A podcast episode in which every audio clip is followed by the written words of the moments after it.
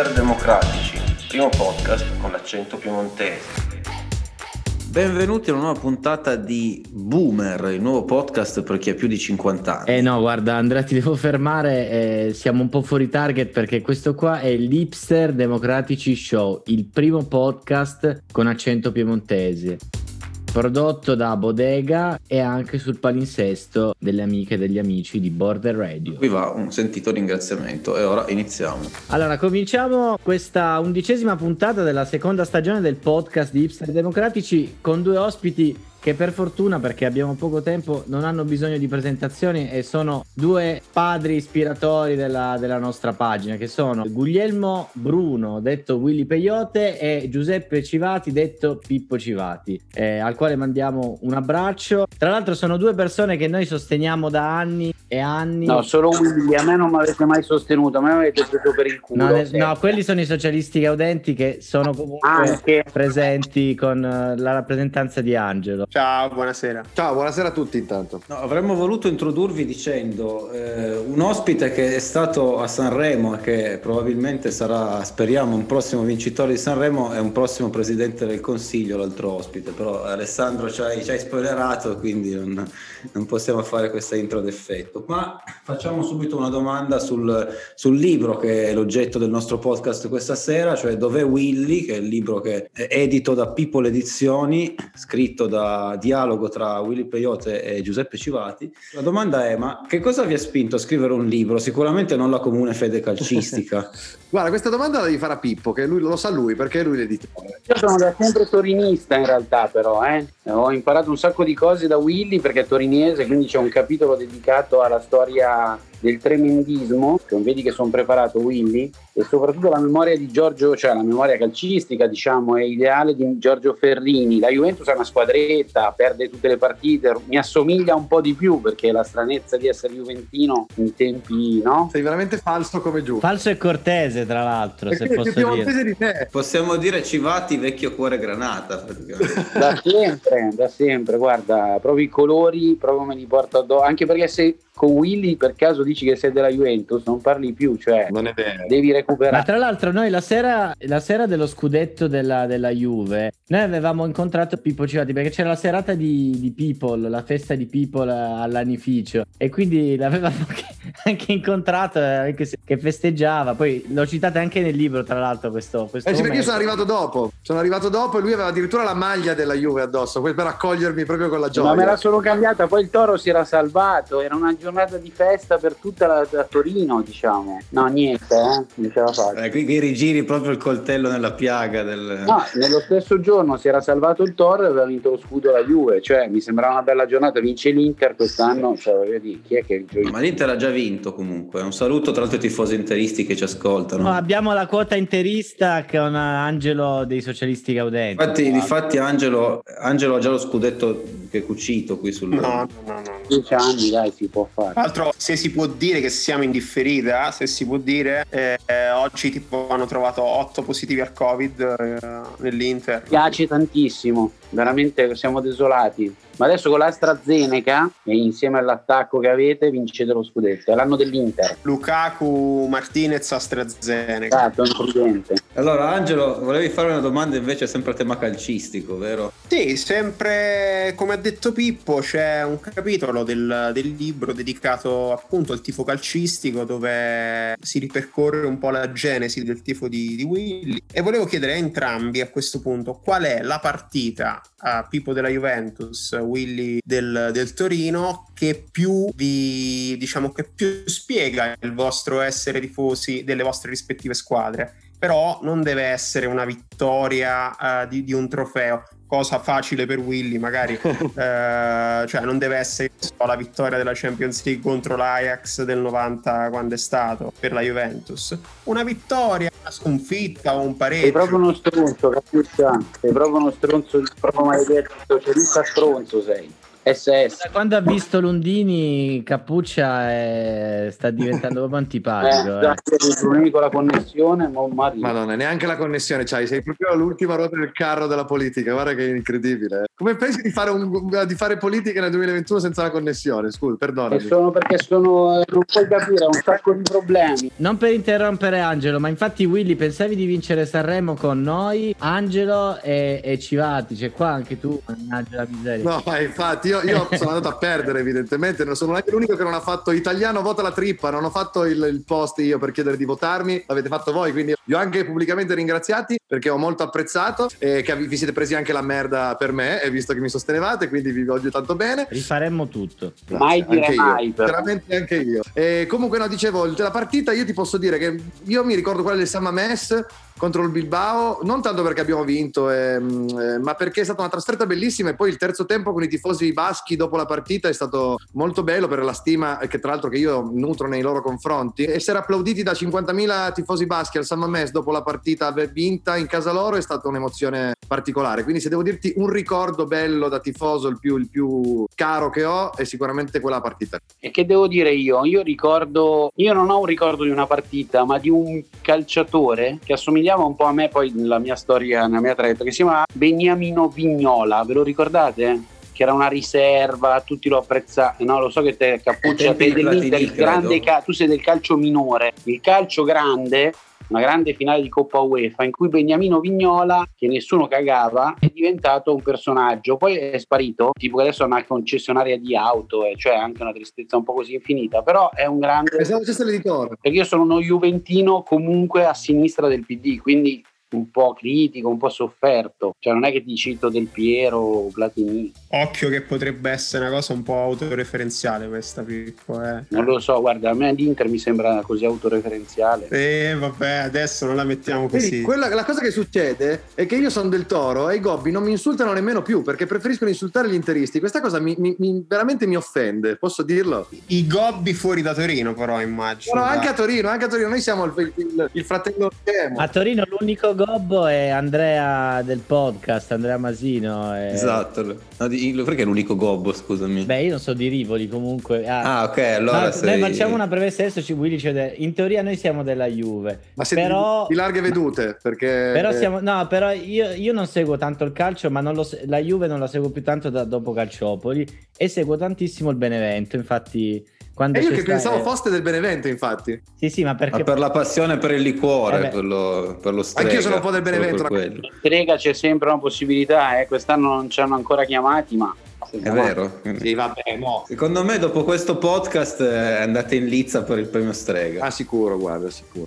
Comunque, invece, adesso volevo passare a una domanda un po', un po' seria e che forse vi ha fatto litigare nella scrittura del libro. Però, in realtà, devo dire, leggendolo, eh, rispondete benissimo anche a tutte le polemiche che ci sono state in questi giorni. Adesso io sto facendo tipo le interviste che faceva Bruno Vespa a Berlusconi, mi sento un po' poco, poco, poco giornalistico. Però, in realtà, la domanda è questa: mi è parso di capire che eh, avete avuto delle idee un po' differenti sulla questione del politically correct. Come avete affrontato questo, questo tema? C'è davvero una diversità di vedute? Nel libro in realtà lo si scopre, però volete fare uno spoilerino? Guarda, io ti, ti dico, parto perché prevalentemente mi, mi espongo io sul tema nel- all'interno del libro. Ovviamente io ho questa, que- questa paura che, che il, politica, il politically correct sia stato distorto con, nell'ultimo periodo e ci stia trasformando un po' tutti questo approccio ad essere dei piccoli algoritmi, come l'algoritmo di Twitch, che se tu dici una parola viene censurato e ti, ti bloccano il canale, ma senza mai pensare a dove qual è il contesto in cui viene detta la cosa, qual è il senso della frase che hai cercato di dire. Io non voglio giustificare le parole sbagliate, sto solo dicendo che se però passiamo a una comunicazione nella quale ci preoccupiamo più della singola parola che del senso della frase, ci sarà sempre il modo di dire dei contenuti bestiali senza usare le parole che eh, ci, ci spaventano. Quindi non, non togli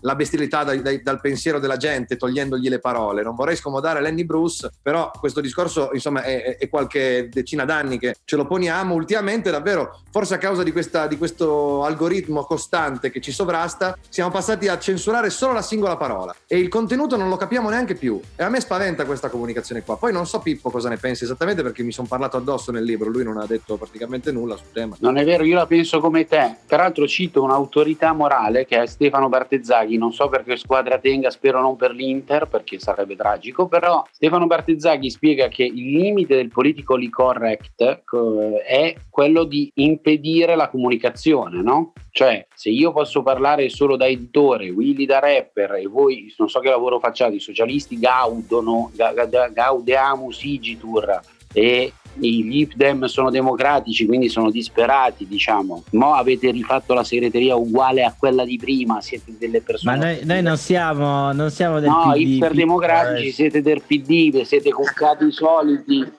Ancora questa storia che prendiamo le mazzette. Sta, era, era DDR. Siete pessimi. Comunque, capito? Se dico che il PD siete pessimi, scatenerei una roba tipo Willy Correnga. Non vorrei mai farlo, quindi ritiro subito. Basta questa storia, su. Eh, l'ho detto apposta, dai, per creare un po' di di hype. Si è fatto la risata, che sia chiaro. Eh? Bravo, bravo Pippo perché sa, lui vuole, vuole, fare, vuole, fare, aumentare l'audience. Abbiamo... Come sempre Pippo sa cosa dire, non so se c'era la citazione.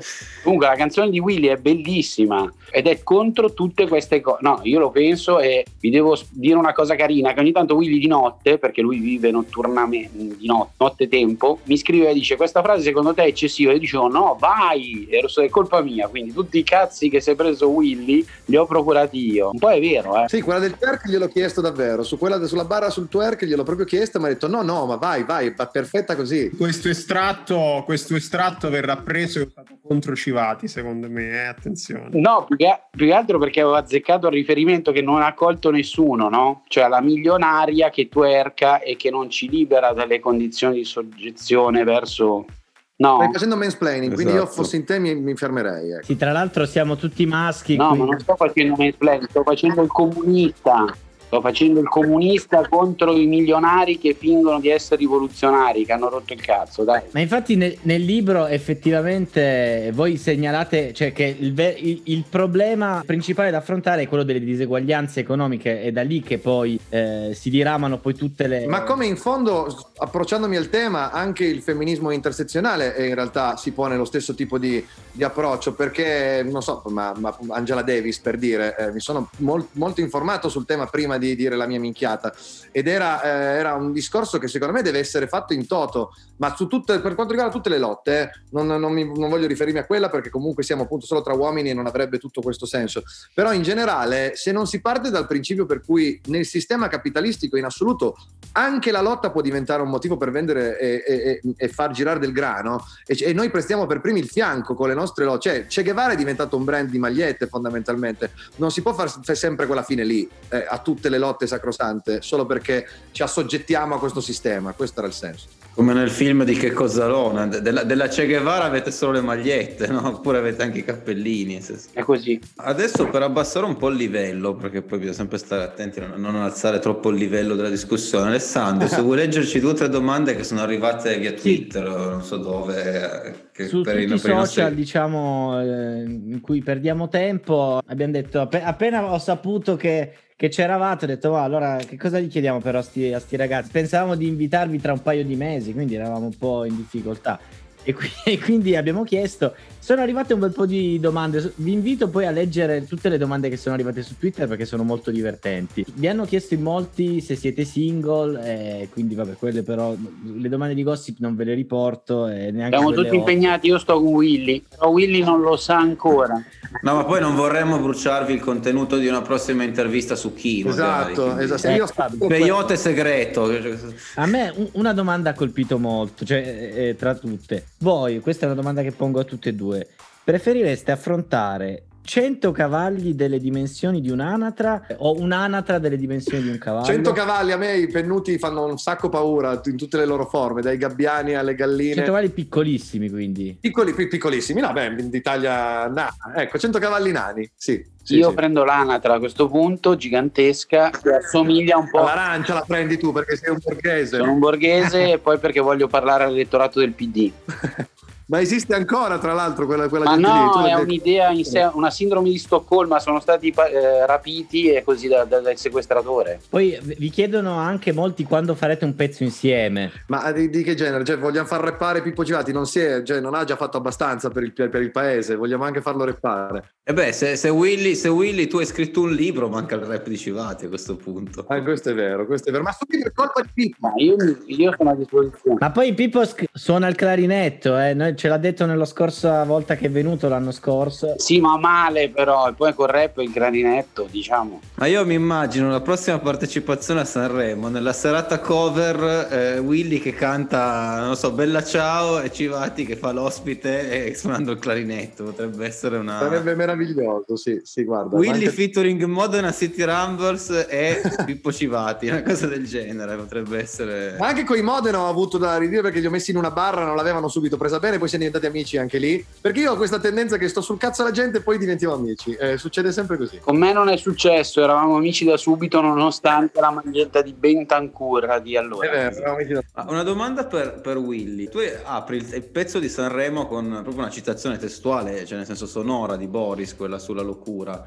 Ma perché hai avuto la netta impressione che una serie TV sia- abbia superato la realtà? Cioè perché sei partito da quella per poi... Ma in realtà sì, perché come me- penso molti di noi, l'ho riguardata di nuovo tutta durante il lockdown, eh, cioè non che l'abbia scoperta in lockdown, ma l'ho rivista tutta almeno due volte, le- tutte e tre le stagioni, e quella frase lì ogni volta mi riecheggiava in testa perché aveva un- la capacità di essere ancora più attuale oggi eh, e soprattutto è stata sul palco di Sanremo durante la settimana di, di- di di musichette, mentre fuori il paese stava continuando ad affrontare un problema che ci portiamo avanti ormai da un anno, mi faceva da un lato eh, ridere e dall'altro mi sembrava una bella botta con cui partire e mettere subito le cose in chiaro. Quindi secondo me sì, tutto nasce da lì, perché poi secondo me riassume bene anche l'approccio della canzone stessa, che prende in giro anche se stessa in fondo, con il- cioè prendendo in giro le musichette di cui fa parte fondamentalmente. Non, è che, non, so- non- non era un corpo estraneo eh, durante il festival solo perché ci cantavo sul palco, era un corpo estraneo perché poi la- l'ho vissuta dentro e fuori, però la canzone fa parte a tu- cioè è una musichetta mentre fuori c'è la morte. Che poi se posso dire è quello che anche Pippo tu molte volte scrivi, cioè un concetto che riprendi in molti post che fai, cioè quando anche tu dici ma tu parli sempre solo di, che ne so, ambiente, solo di eguaglianza, solo di diritti e, e a volte tu sottolinei proprio questa dissonanza no, tra queste battaglie e quello che invece poi anche prima del Covid era il dibattito pubblico a volte su cose veramente di... cioè che sembravano importantissime ma che poi in realtà si perdevano queste battaglie qui che erano fondamentali. Sì, è un lavoro che con eh, People stiamo facendo moltissimo, cioè di spiegare qual è per noi, è poi eh, parziale, ma l'elemento sostanziale, diciamo, l'elemento decisivo di rimente che mi sembrava anche esserci nella canzone poi di, di Willy, perché quando lui parla dei palleggi invece che dei teatri, insomma, un po' è questa la storia, cioè si può andare a messa, c'è il calcio, diciamo, professionistico, però non si può fare nemmeno una lettura in piazza, no? È un po' bizzarra questa cosa. A me quello che disturbava del calcio, cioè che mi disturba ancora da tifoso, è proprio il fatto che il calcio va avanti solo perché porta il grano delle- dei diritti TV. Non è, non è lo sport che serve, non è il calcio per la gente, è il calcio che tu paghi per vederlo a casa, seduto comodamente come tutto il resto dei prodotti. Cioè, anche tu da casa puoi fare tutto, guardare il calcio, guardarti i film, ordinare la cena e anche le medicine. Però ehm, non tutto può essere vissuto sul divano di casa e mi, spaventa un po' il principio per il quale il calcio basta anche solo vederlo in tv. No, io sono un tifoso, voglio andare allo stadio, ma il calciatore credo che ne abbia bisogno altrettanto. eh, il calciatore in campo, senza, senza pubblico, non so come gioca obiettivamente. Di sicuro, ma lo vedi anche negli sport all'aperto che si stanno ricominciando senza pubblico, sono strani, cioè vedere le tappe, che ne so, sabato ci sarà la Milano-Sanremo, vederla senza pubblico fa, cioè, so, se- sembra quasi una, una recita in un teatro vuoto, non so come dire, e nel calcio questo si vede tantissimo. Poi si sentono tanto anche le bestemmie, questo, questo non, a certa Ecco, gente... pone un, pro- un doppio problema, però. Ecco. È che eh, aumenta il voyeurismo di noi spettatori che io ho vissuto sulla mia pelle anche a Sanremo che quando, quando hai un pubblico così ampio davanti poi vogliono andare a, a- a rimestare nel torbido per scoprire cosa, cosa hai detto, cosa hai fatto, cosa si dicono i calciatori tra di loro e si perde di nuovo la poesia del- dello spogliatoio e del campo perché poi se dobbiamo contare i peli di tutti eh, diventiamo scemi, eh, non se ne esce più. Ma infatti è giusto. Ma tra l'altro, io poi un altro aspetto del vostro libro che ho apprezzato molto, appunto, che voi avete messo in chiave scherzosa a livello calcistico, quindi Toro Juve. Però appunto anche la questione del conflitto, cioè è di non rinchiudersi sempre in bolle, una cosa che purtroppo il Covid ha acuito perché chiaramente siamo chiusi proprio in bolle letteralmente.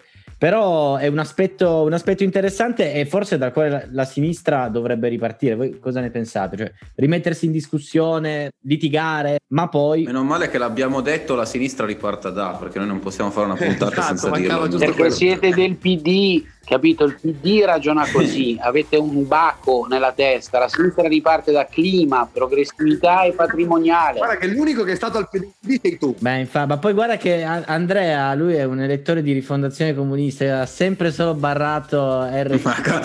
Ma quando mai? RC. ma, ma non è vero, siete hipster democratici, portate acqua al mulino di volta in volta di Renzi, Zingaretti, poi Renzi, Zingaretti è anche un jambemont, diciamo, Renzingaretti Letta è tutto attaccato, sono sempre loro, sempre uguali. Comunque, no, ti dico, secondo me il problema non è tanto il conflitto che, che è sacrosanto e può essere un motore, il, quando diventa un conflitto fra tifoserie o fra categorie o corporazioni, come il, tu dicevi, il Covid l'ha peggiorata questa situazione perché poi quando si è in crisi poi facciamo la lotta fra ristoratori contro attori di teatro e poi diventa la lotta fra eh, l'editore contro il calciatore. Cioè non è così che funziona. Di nuovo la discriminante non dovrebbe solo essere la categoria a cui appartieni o ti senti di, partiti, di appartenere. La discriminante torniamo al discorso della, de, de, del grano fondamentalmente. Sono poi i soldi. La, la, cioè non tutti gli editori sono uguali perché evidentemente spezzo una lancia a favore di, di people eh, evidentemente non è che possa, possiamo fare la battaglia per gli editori parlando di eh, Mondadori e People come se fossero la stessa roba. E così vale per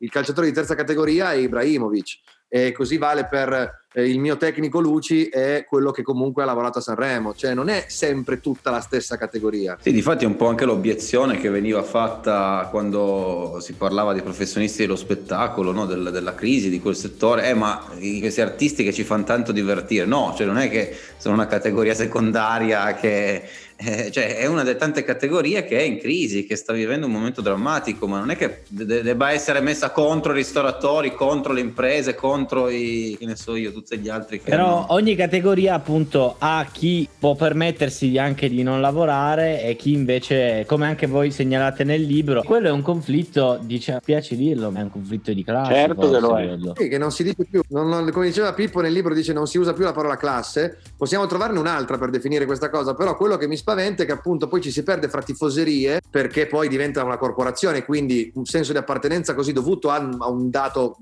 che secondo noi è oggettivo e si perde invece un concetto che è la classe, perché come dicevi tu non siamo tutti sulla stessa barca, anche all'interno del mondo dello spettacolo. Poi questo non vuol dire che non hanno tutti dei problemi in questo momento, però non possiamo neanche sempre azzerare ogni tipo di differenza nel se- come se questo portasse a risolvere i problemi che le differenze causano. Invece no, questa roba li, li peggiora i problemi se tu azzeri le differenze attraverso le quali dovresti fare dei calcoli. Sembro io il politico intanto stasera. Eh? Peyote presidente del consiglio al posto di Draghi. Peyote presidente. Eh, no, stavo dicendo che Freddy, Lo capisce tu... anche la gente tu continui a prendere per il culo la gente per il tifo calcistico e io parlo di cose serie, ci rendiamoci conto. No, infatti sei bravissimo, ma io sono ammirato. Stiamo ribaltando i temi, stiamo ribaltando, cioè noi ci aspettavamo da Pippo il discorso programmatico, invece qui abbiamo, scopriamo il Willy politico. Pippo c'ha paura ormai di andare a fare politica, lo volete capire? Pippo non c'ha paura. Ma a me sono giunte delle voci, mi hanno detto, eh, guardate che Civati torna a fare politica, torna a fare politica. No, io non ci credo, io penso che Civati eh, voglia punti al premio Strega, come ci ha confessato pensato essere il grande editore. No, in realtà io torno solo per clima, progressività e patrimoniale per fare il conflitto peyote. Il modello peyote lo chiamerò.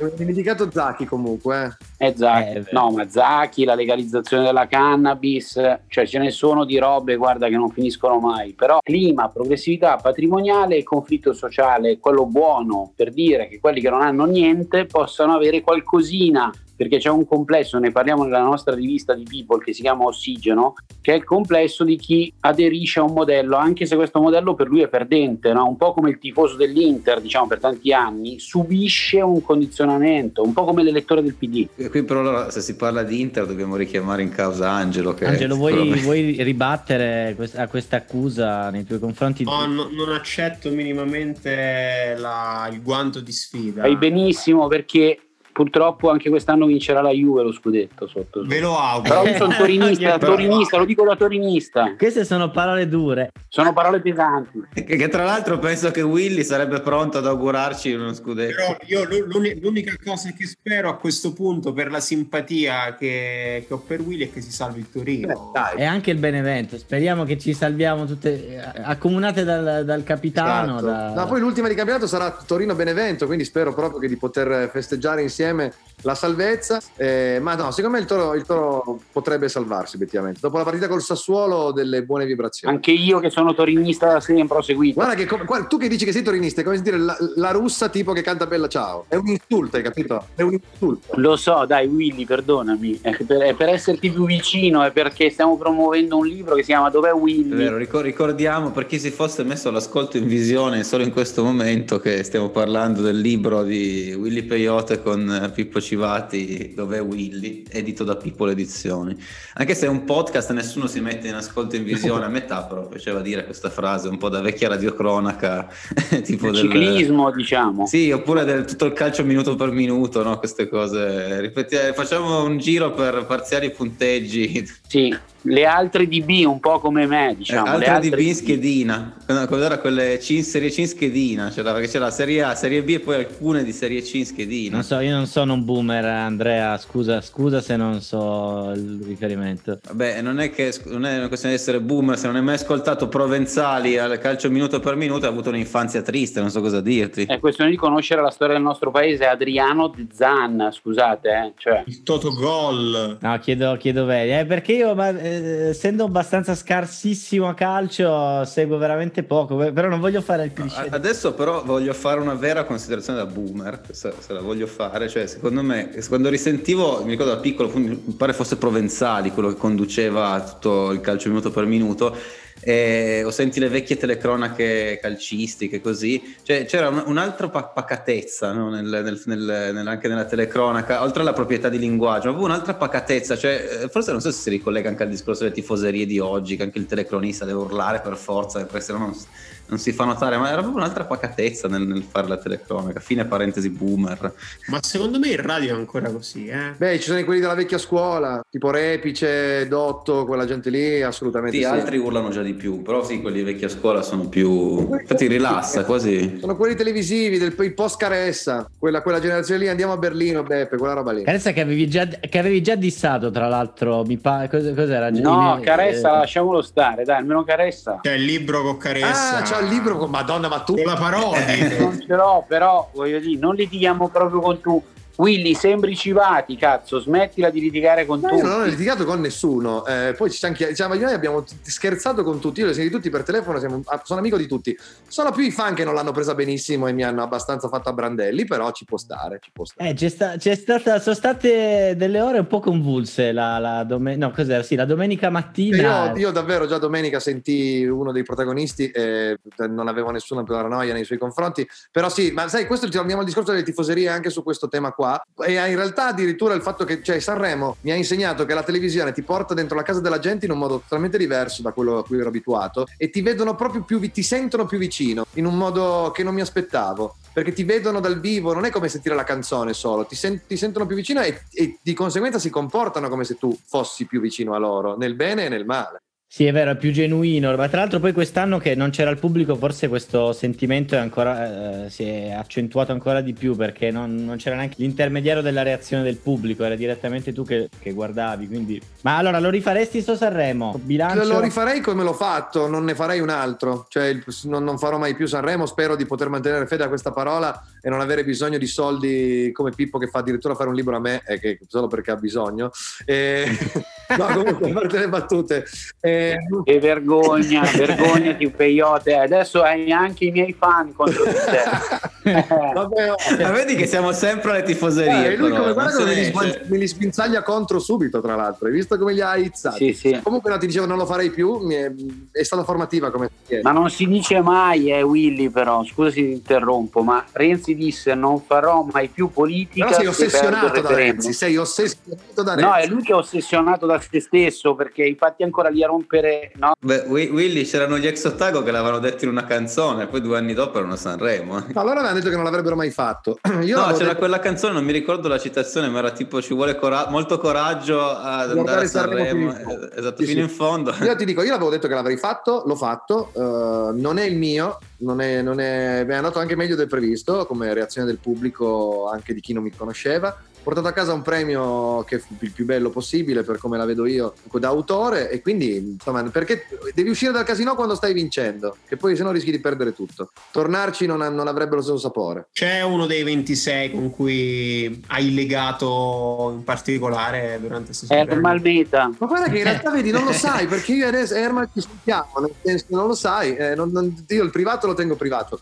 Con i fan di Ermal non è andata benissimo con lui in realtà siamo a posto. Io ero, sono molto amico del vabbè, dello Stato sociale da sempre, eh, da sempre, da molti anni, perché sono molto legato anche alla città di Bologna, conoscevo anche bene Fausto e Francesco, insomma i Comacose, ho legato molto... Bravissimi Comacose, tra l'altro, apprezziamo, no? Apprezziamo. Bravi Comacose. Molto bello. Sono bravi Comacose. Io ho conosciuto meglio Madame, eh, abbiamo, mi piace moltissimo, quindi sono contento di averla conosciuta. Ho, ho scambiato qualche parola con tutti quelli che potevo, ma eravamo veramente tenuti distanti tutti e quindi era più difficile del, del, previsto. Ho conosciuto meglio Annalisa perché avevamo lo stesso direttore d'orchestra e quindi avevamo anche insomma, un amico in comune. Ho parlato un po' anche con i Maneskin perché poi la sera delle premiazioni eravamo tutti insieme eh, ad aspettare. Sei riuscito a parlare con i Maneskin? Sì, sì ma guarda che in particolare Damiano mi è stato molto simpatico. Da sinistra riparte da Damiano. Damiano dei Maneskin, esatto. Invece, secondo me, l'artista preferito di, di, Pippo è stata Orietta Berti, vero Sanremo? Chi è che parla di queste storie? Io avevo solo un nome nel cuore, un solo capitano, si chiamava Willy Peyote. Ho fatto una campagna che poi forse l'ha penalizzato, tanto era esacerbata. Ovviamente disinteressata perché la casa editrice va benissimo anche senza Peyote. Con Peyote va solo molto meglio. È un po' un Cristiano Ronaldo, eh, scusa eh, se uso questo. No, un gallo, un gallo, è come il gallo, gallo. Diciamo. Come avere il gallo il gallo nel senso di Belotti, giusto? Parlo da torinista, vedi sì. consumato e niente. No, ma guarda che tanata di lusso che l'hai fatto uscire dopo Sanremo perché ti, pre- ti, prendi anche tutto il pubblico generalista di Rai 1, è così. Finalmente ce l'hai fatta a raggiungere il pubblico generalista, hai visto? Ce l'hai fatta, Pippo. Abbiamo un Willy Peyote polemico col suo editore, è sempre così, gli editori esatto. fanno una vita orrenda, sono tutti polemici con noi. Ne- nel libro c'è, c'è un diss con, con Malgioglio e infatti Malgioglio ti ha cazziato domenica la domenica da zia Mara. Sì, mi ha cazziato lui e, mi ha, invece la, la, la, Vernier voleva sapere cosa fosse il peyote, però non voleva davvero saperlo. Quindi poi io stavo per dirgli, poi mi guardavo intorno e dicevo, ma sto, dopo tutto il casino che è successo stamattina, io sto parlando di droghe allucinogene, no? Stia per succedere anche questo, no? Perché, vabbè, se vogliamo proprio mandarla in vacca completamente, andiamo. Te ne sei uscito elegantemente dicendo che è una pianta grassa. Secondo me poteva finire come Va- Vasco, esatto. Vasco ospite di Mike Buongiorno, sai quel video bellissimo delle, degli anni Ottanta. Era un attimo, era veramente un attimo che mi sfuggisse totalmente di mano. Io, tra l'altro, non, non dormivo da sabato, cioè era due giorni che ero sveglio senza dormire perché dopo il sabato sera ho pensato che fosse una buona idea quella di fare festa e ero rovinato dalla, dalla, dalla Vernier, ero veramente in difficoltà. Ah, ragazzi, io ringrazio i nostri ospiti, eh, ringrazio anche Angelo dei Socialisti Gaudenti. Grazie a voi, grazie a tutti. Quindi grazie a Willy Peyote, grazie a Giuseppe Civati, in arte Pippo e soprattutto comprate il libro Dov'è Willy, edito da Pippo Edizioni, scritto da Willy Peyote in collaborazione con Pippo Civati. Grazie per averci ascoltato e alla prossima. Grazie a voi. Grazie a voi. Ciao ragazzi. Hipster Democratici, il primo podcast con l'accento piemontese.